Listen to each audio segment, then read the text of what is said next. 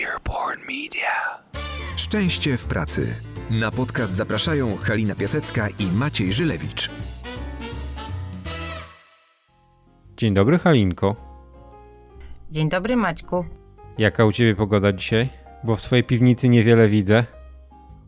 E, tak, niewiele widzisz, bo mam zasłonięte okno wyciszone. To Tutaj prawda. jest, jest klimat absolutnie profesjonalny, po to, żeby można było dobrze nagrywać. A u ciebie? Ja widzę, że wygrzewasz się w pięknym, wspaniałym słońcu, jakaś Tak. pryzma słoneczna. Tak, ja masz rację, ja się wygrzewam przy oknie. W żadnym stopniu nie próbowałem disować twojego profesjonalnego studia nagraniowego. Jakbyście mieli okazję teraz oczami duszy połączyć się z miejscem, w którym jest Halina, to zobaczylibyście ściany wyłożone profesjonalnie, wytłumiającym dźwięk y, materiałem. No, y, Halina, pełne pro. Pełne pro i dlatego, że dzisiaj będziemy też rozmawiać o bardzo profesjonalnych rzeczach, takich powiedziałbym wręcz z obszaru e, twardego HR-u. Natomiast myślę, że dla każdego będzie ten temat ciekawy, bo może Wam dać do myślenia. Będziemy rozmawiali o czymś, co się nazywa, za każdym razem jak to mówię, to e, czuję takie delikatne połączenie e, smutku z bólem i z delikatnym zażenowaniem, benefitach pracowych. A ja myślałam, że powiesz połączenie smutku z radością. Smutek z radością, może tej radości też trochę w tym jest, ale to zaraz o tym powiemy. Ja bardzo nie lubię tego określenia. Natomiast jeżeli dzisiaj mamy nasz odcinek o benefitach, to dlatego, że chcemy porozmawiać o tym, jak one realnie wiążą się z tematem szczęścia w pracy oraz być może trochę przeprofilować wasze myślenie o temacie benefitów, bez względu na to, czy jesteście po tej stronie, która kupuje benefity dla organizacji, czy też jesteście tylko i wyłącznie, albo aż, beneficjentem benefitów. Czyli dostajecie je na talerzu od swojej firmy i się nimi albo cieszycie, albo się nimi nie cieszycie.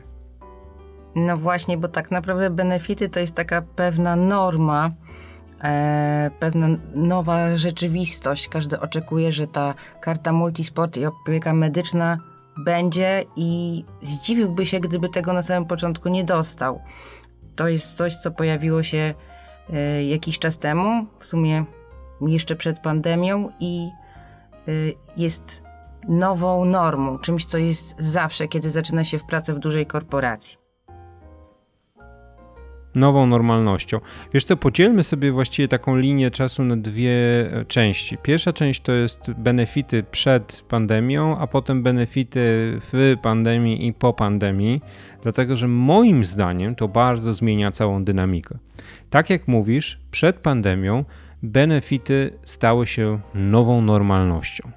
Bo jak ja jeszcze miałem okazję pracować w większych organizacjach, zanim zaczęliśmy działać w ramach Piasecka i Żylewicz i innych projektów, to powiem Ci, że, że, że wtedy benefity były czymś naprawdę ekscytującym, czyli były rzadkie, były takie wywalczone i stanowiły realną wartość, bo bardzo często dawały Ci rzeczy, których nie byłaś sobie w stanie sama zakupić.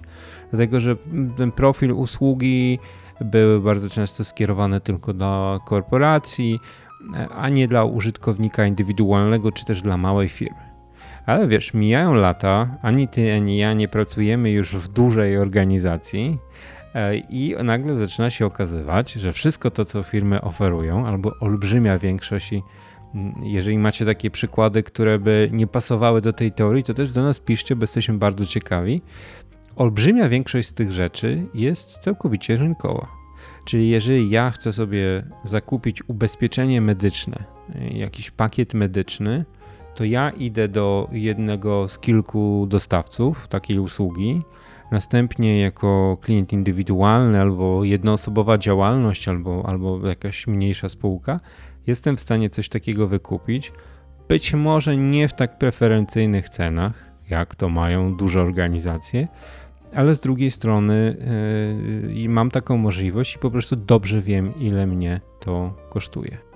Tak, to prawda. To mm, tak naprawdę my kiedyś, jako młodzi przedsiębiorcy, y, mieliśmy oczekiwanie, że y, coś moglibyśmy dostać, czego sami sobie nie zapewnimy, ale e, rzeczywiście to, to, co oferują ko korporacje, e, duże organizacje swoim pracownikom, to jest coś, czego ludzie oczekują. To, to, to jest takim absolutnym standardem. Mhm. Czy jest to No nauka języków obcych, czy, czy właśnie No dobra, ale oni go oczekują, dlatego że to się stało częścią normalności. Ja mam taką ryzykowną teorię, ale myślę, że znajdziemy co najmniej kilku jej zwolenników, że benefity przez to, że stały się tym new Mhm. normal, benefity, my, i, i my widzimy je wtedy, kiedy ich zaczyna brakować. To jest trochę tak jak z motywatorem w postaci pieniędzy.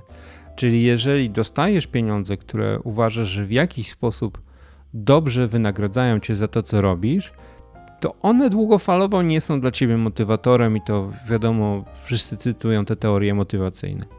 Natomiast benefity wpadły jakiś czas temu dokładnie w taką samą kategorię. Czyli jeżeli ja nie mam tej karty sportowej, jeżeli ja nie mam e, tego e, pakietu medycznego, to ja się zaczynam niepokoić. Jeszcze gorzej, jeżeli ktoś mi go zabierze, bo na przykład coś się zmieniło albo coś się wydarzyło. Więc tutaj jest, tutaj jest moim zdaniem e, trochę ukryty Hmm. problem, e, którym nie wszystkie organizacje mam poczucie, że sobie radzą. Bo czym innym są benefity, jak nie po prostu dodatkową e, sumą pieniędzy, którą dokłada się takiej osobie do jej pensji czy też do faktury. I teraz zobacz, tak, taki koncept. Rozumiem, prowadziłem ostatnio rozmowę ze swoim znajomym, który otrzymał od firmy samochód. E, I, dla niego ten rytuał otrzymania samochodu jest czymś magicznym, czymś takim przywiązującym. Dostał samochód, więc nim jeździ. I jemu mówię: Słuchaj, samochód w dzisiejszych czasach to jest tylko i wyłącznie jakaś tam suma pieniędzy, którą możesz na przykład zainwestować w wynajem długoterminowy samochodu, albo nawet krótkoterminowy i zobaczyć, czy to ci się gdzieś tam zwraca, czy nie zwraca. Więc nie traktuj tego jako kotwicy, tylko traktuj to jako pewną, pewną sumę pieniędzy, która zwiększa Twoją fakturę na koniec miesiąca. I to, jeżeli wprowadzimy sobie taką świadomość z tyłu głowy, to też wiemy, jak wiele nas trzyma w organizacji, jeżeli chodzi właśnie o te takie typowo materialne e, uwarunkowania. No widzisz, a mi przypomina się ciekawa historia mm, jednej z organizacji, gdzie, gdzie większość pracowników, pracowniczek to kobiety w wieku 30-40 lat, często mające małe, małe dzieci i często przed pandemią, słuchajcie, e, jako największy benefit e, wymieniały pracę zdalną. Dzisiaj oczywiście mają jej dosyć i e, jest ona bardziej przekleństwem niż benefitem, ale wtedy to był najbardziej ceniony benefit, który pozwalał na łączenie pracy, tego, żeby pobyć w domu, żeby mieć wysokojakościowy czas często z małym dzieckiem, jakoś to wszystko tak ułożyć, żeby to działało. Także coś, co było benefitem wcześniej, być może już nie jest teraz, ale był to niezwykle ceniony benefit w tej właśnie organizacji. Jak to się wszystko zmienia. Mhm. Mhm. Wiesz co, ale to ciekawe, bo e, wkraczasz teraz na terytorium benefitów, które są trudne do zmierzenia finansowo, czyli ym, takie rzeczy jak na przykład biuro w ładnym miejscu albo ym, łatwy dostęp do komunikacji miejskiej. To też są oczywiście benefity. Często się tego nie nazywa benefitami, ale one mogą wbrew pozorom wpływać w dużo większy sposób na Twoje poczucie szczęścia w pracy niż typowa kompensacja finansowa, nawet jeżeli ona jest ukryta pod hasłem jakiegoś pakietu medycznego czy sportowego. I powiedziałaś o tej pandemii, i to też dla mnie jest ciekawy temat, bo mm, jak to w ostatniej rozmowie z naszymi przyjaciółmi z 7N e, ktoś powiedział, e, że e, pandemia stała się takim wielkim wyrównywaczem.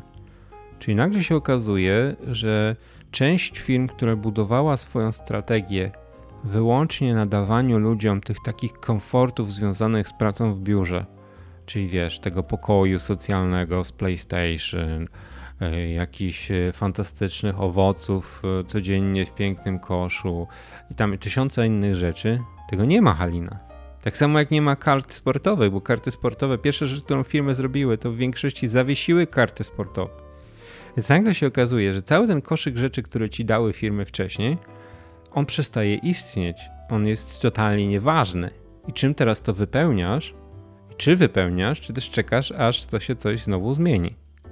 To jest bardzo, bardzo ciekawy temat, w którym kierunku my pójdziemy i czy temat benefitów się w jakiś sposób zmieni, bo na dzień dzisiejszy większość benefitów, do których można przykleić cenę, można sobie wyliczyć, ile kosztuje mojego pracodawcy taki benefit, ile, a, a co ważniejsze, ile ja do z niego dostaję wartości, one w żaden sposób moim zdaniem nie wpływają na poczucie szczęścia w pracy, ani też na poziomie motywacji. Mhm. Jednocześnie, jak z ludźmi rozmawiamy, to dla nich niezwykle ważnym benefitem jest taki zindywidualizowany i spersonalizowany rozwój, czyli wracają do tego, że potrzebują szkoleń, wsparcia, pomocy w rozwiązywaniu sytuacjach trudnych, czy to przez y, warsztaty, czy szkolenia, coś co już było wcześniej, ale jest bardziej potrzebny szybko, ad hocowo, w momencie, kiedy ktoś czegoś potrzebuje, a niekoniecznie zaplanowane na pół roku wcześniej. I y, ja zauważyłam, mhm. że to się zmieniło. To jest też tak, że Część ludzi bardzo ceni y, to wsparcie online, y, czyli że to znowu paradoksalnie w tej sytuacji, w której jesteśmy, ludzie mówią o tym, że potrzebują rozmowy z kimś, nie wiem, z trenerem, psychologiem na przykład, potrzebują rozwoju umiejętności, ale niekoniecznie chcą jechać gdzieś na dwa dni i opuszczać rodzinę. Mhm to jest coś, co się zmieniło, natomiast cały czas ten rozwój, to, to rozwijanie siebie jest czymś e, stawianym na pierwszym miejscu. Forma ma tu znaczenie troszkę inna niż wcześniej. Mhm. Wiesz, ty, ty, dobrze wiesz, że ja mam pewien problem z tą demokracją pytania ludzi o to, czego potrzebują, bo jeżeli ja zapytam ciebie dzisiaj, Helina, jakie owoce lubisz, to ty mi wymienisz prawdopodobnie kilka z listy, które znasz, które jesz i które możesz kupić w sklepie, tak? jeżeli e, okazuje się nagle, że e, gdzieś tam nasz polski zakres patrzenia na półkę z owocami to jest 20% owoców, które funkcjonują na świecie, na przykład, to wtedy mm -hmm. wybierasz, ale wybierasz tylko i wyłącznie z mm, tego, co znasz. Więc ta e, skomplikowana i karkołomna metafora miała prowadzić do konkluzji, że y, jeżeli zapytasz ludzi, jakich chcą benefitów, to oni ci powiedzą, że chcą takich, jakie oni mają, albo jakich mają ich najbliższe otoczenie. I nagle się okazuje, że tworzy się taki bezpieczny ekosystem, w którym y, rzadko kiedy ludzie wychodzą poza granicę. Ja myślę, że o tym wychodzeniu poza granicę benefitów zaraz sobie pogadamy i zobaczymy, czy, czy mamy jakieś takie przykłady, które funkcjonują. Ale mhm. to, co mhm. wspomniałaś, ta indywidualizacja benefitów jest odwiecznym problemem. Bo jeżeli masz małą firmę, jeżeli masz nawet zespół, nie wiem, kilku, niższe kilkadziesiąt osób, to jesteś w stanie myśleć o tym, jak im w cudzysłowie dogodzić, nie? jak spowodować, że oni mają to, czego potrzebują. Natomiast jeżeli zaczynasz rosnąć i masz tych osób kilkaset albo kilka tysięcy, no to z perspektywy czysto HR-owej stworzenie listy benefitów powoduje, że dla części osób one będą trafione w dziesiątkę, a dla części one nie będą. A z perspektywy pracodawcy, jeżeli masz x złotych do wydania na benefity, no to mogą być to pieniądze, które zmotywują i zatrzymają, ale mogą być to też pieniądze, które absolutnie nie zrobią nic. Możemy pójść w przykład. Robiliśmy kiedyś takie badania dotyczące mm, mhm. tego, jak motywujecie i jak potrzebujesz chociażby pakietu medycznego. I pod tym zwierzęciem, którym się, które nazywa się pakietem medycznym, okazuje się, że dla ludzi kryje się bardzo dużo różnych rzeczy. Dlatego, że dla części to jest na przykład motywacyjne wtedy, jeżeli dostają coś bardzo specjalistycznego. Czyli na przykład niezwykły pakiet, ale dostałem pakiet z dostępem do ekspertów medycyny sportowej. Albo pakiet z poszerzonym, takim wellnessowym, mhm. e, e wellnessową odnogą, gdzie mogą korzystać z masaży, fizjoterapii. Dla innych super ważne jest, jeżeli ten pakiet obejmie ich rodzinę, ich dzieci, ich partnerów, partnerki. Czasami bardzo ważne jest, czy on obejmuje tych, którzy są zalegalizowani w związku małżeńskim, a czasami dla, a, dla tych, którzy są po prostu e, w związku nieformalnym. Więc znowu, pod, jednym, pod jedną nazwą kryje się bardzo dużo różnych rzeczy i ten sam pakiet może zmotywować część, a części nie. Teraz ta indywidualizacja to jest niezwykła inwestycja czasowa. Czyli znowu, jeżeli nie masz do tego narzędzia systemowego, no to łatwiej jest gdzieś tam to w jakiś sposób wyrównać i tylko reagować w corocznych badaniach poprzez zapytanie ludzi, jak się cieszycie ze swoich benefitów i ewentualnie dokonywania wtedy zmian. No właśnie, a ja mam taki ciekawy przykład mhm. bardzo, który jest y, przykładem z niedawna, czyli w jednej z organizacji zamiast zorganizować imprezę, spotkanie, świętowanie wspólne z okazji Wielkanocy, y, ponieważ nie można było się spotykać, była kwarantanna. Te pieniądze przekazano na cele mhm. charytatywne, pomocy schroniskom dla zwierząt i y, dla domu samotnych matek. I ludzie to niezwykle dobrze odebrali. To się spotkało z ogromną aprobatą. Mhm. Y, dużym zaskoczeniem było, że aż tak dobrze oceniali tą decyzję i tak się z tego cieszyli czyli jako benefit traktowali zrobienie czegoś dobrego, danie komuś cze czegoś, pom pomoc była traktowana jako benefit, że mogli to zrobić. Mhm. Bardzo fajny przykład. Mówisz o organizacji, która ma to wpisane gdzieś w swoich wartościach i takich ludzi rekrutuje, bo ja jestem w stanie sobie wyobrazić, że dla części ludzi no byłoby to powiedzenie, że organizacja robi sobie CSR na naszych plecach. Nie? Więc znowu tutaj opowiadasz o przykładzie dobrego dopasowania benefitu, a właściwie takiego reaktywnego zadziałania w temacie benefitów, a w kontekście wartości zespołu ludzi, którzy pracują w tej, a nie innej organizacji, prawda? To, to jest dobry przykład, nie? Mi się wydaje, że ten rynek jest szeroki. Jeżeli się rozejrzeć, to, to można poszukać inspiracji, które byłyby z jednej strony proste do prowadzenia od strony HR-owej, a z drugiej strony e, ciekawe i angażujące. Wiesz, z perspektywy HR-u najgorsze jest to, że czasami pojawiają się, to też, też ostatnio rozmawiałem z jedną z naszych zaprzyjaźnionych gwiazd HR-u, że, że pojawia się dużo bardzo fajnych ludzi z bardzo fajnymi pomysłami, ale one często są że to nieskalowalne i bardzo trudne do zarządzania. Czyli przychodzi ktoś do ciebie do, do mm, działu HR-u i mówi: No, ja chciałabym albo chciałbym sprzedać taką usługę w postaci wiem, relaksacji w biurze. Ale potem się okazuje, że poziom zarządzania manualnego ze strony firmy takim, e, takim benefitem jest zupełnie nieopłacalny długofalowo. Więc o tym też musimy pamiętać, że, że jest jakaś tam efektywność i ekonomia wyborów.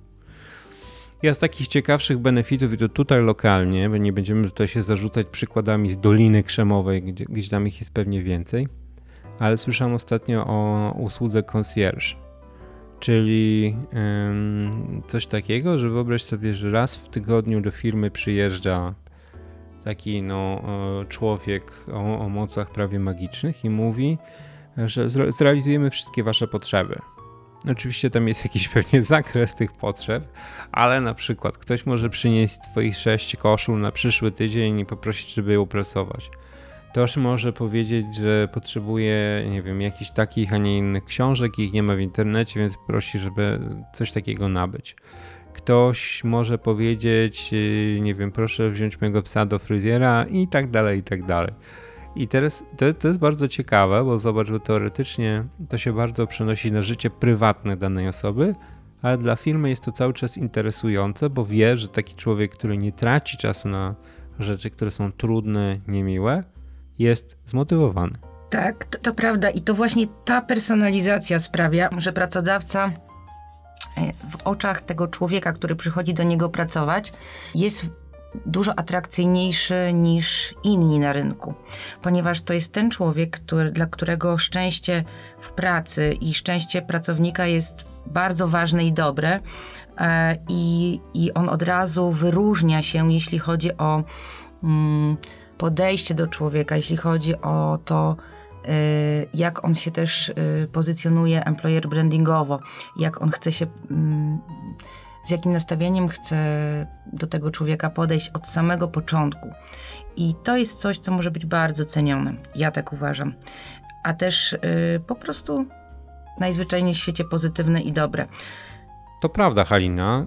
Te spersonalizowane benefity wyróżniające się benefity będą bardzo wiele znaczyły na rynku w następnych miesiącach. I jest taka oczywiście pokusa. E, ja ufam, że nasi pracodawcy będą więksi niż to, ale oczywiście, jeżeli teraz będziemy znowu szli bardziej w kierunku e, rynku pracodawcy versus rynku pracownika, to żeby nagle się nie okazało, że no gdzieś te dodatkowe fundusze, które jeszcze przed chwilą były w firmie, kiedy walczyliśmy o nowych programistów i nowych ekspertów, że one gdzieś się nie rozpłyną w powietrzu, tylko że cały czas będą. Więc mam nadzieję, że to się oczywiście nie stanie i tutaj ufam w dojrzałość naszych pracodawców i organizacji, które są na naszym rynku. Patrząc z tego, co się dzieje na rynku, mamy taką, taką sugestię też dla wszystkich pracodawców, którzy nas dzisiaj słuchają, czy może ludzi z działów HR-u, żeby zastanowić się, jak dać ludziom jak największy wpływ e, na to, jak te benefity wyglądają bo one mogą e, oznaczyć zupełnie inne rzeczy, jeżeli w jakiś sposób są scentralizowane, a zupełnie co innego, jeżeli są w rękach ludzi. Pamiętam tam taki prosty przykład, wiesz, e, pamiętam, odwiedzałem kiedyś w Trójmieście mhm. pewien oddział banku i mhm. powiedzieli mi ludzie, centralę banku, tylko akurat w Trójmieście, i powiedzieli mi ludzie, że wiesz, na dole mają taką stołówkę swoją ta stołówka była jakąś tam franczyzą, która weszła do budynku, ale warunkiem było to, że będą w komunikacji z największym wynajmującym przestrzeń, czyli właśnie z tym bankiem. I ludzie opowiedzieli mi, że dużą częścią e, negocjowania było włączenie ludzi, którzy byli zainteresowani nie tym, mm. żeby wywalczyć jak najlepsze ceny, to również, nie to, żeby wywalczyć jak najlepsze pakiety lunchowe, ale że mieli realny wpływ na to, jakie jedzenie jest tam serwowane, jakie diety są obsługiwane i tak dalej. Więc takie przekazanie mocy ludziom, wykorzystanie tego, że oni mogą sami jakiś temat podnieść i go pociągnąć, będzie na pewno przyszłością. I to samo dotyczy chociażby tych budżetów rozwojowych. E, to samo dotyczy możliwości kustomizacji produktów, Mm, to, to, to, będzie przyszłością. Czyli już nie pakiet medyczny, tylko proste rozwiązanie, które znowu nie obciąża HR-u, mm. które pozwoli ten pakiet w jakiś sposób e, skustomizować na, na, na własne potrzeby. E, I, to, i, to, i to, to jest super ważne. Natomiast dla. Mhm. Ja ci wejdę w słowo jeszcze. Mm, mów, mów. Bo bo to jest właśnie to, e, o czym mówi nauka o szczęściu w pracy, Czyli to, że jeżeli ten człowiek ma możliwość sam o to szczęście zadbać, sam po nie sięgnąć, bierze za to odpowiedzialność i, i bierze to, to, to szczęście w swojej ręce, to jest idealnie, najlepiej. Pracodawca ma stworzyć, stworzyć ku temu możliwości. Wiesz, ale nawet już sama współpartycypacja mm -hmm. w kosztach, czyli dołożenie się do jakiejś rzeczy, którą mogę sobie wziąć z firmy, powoduje podniesienie zaangażowania. I to też dla firm jest o tyle dobra wiadomość, że jeżeli zapytasz ludzi, czy oni chcą kartę sportową, to powiedzą, że tak. Pytanie, czy ją potem będą wykorzystywać.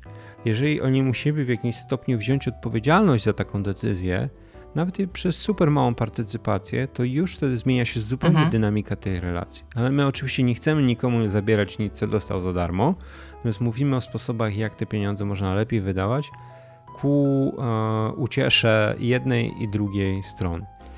Natomiast dla tych wszystkich, którzy są, jak to żeśmy na początku pięknie po polsku powiedzieli, beneficjentami benefitów, to pamiętajcie o tym, że te takie klasyczne benefity to nie jest nic innego jak dodatek do waszej pensji od samochodu przez telefon służbowy, e, skończywszy na mm -hmm. pakietach ubezpieczeniowych czy zdrowotnych.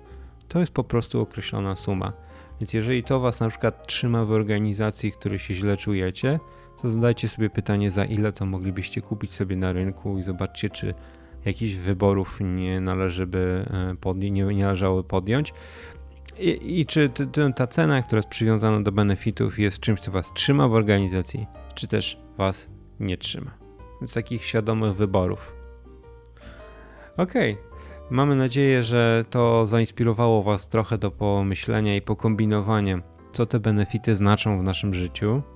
Serdecznie Wam dziękujemy, dziękujemy, za słuchanie. Życzymy Wam dużo zdrowia na nadchodzący tydzień i do usłyszenia w najbliższym odcinku. Do usłyszenia, cześć. Szczęście w pracy.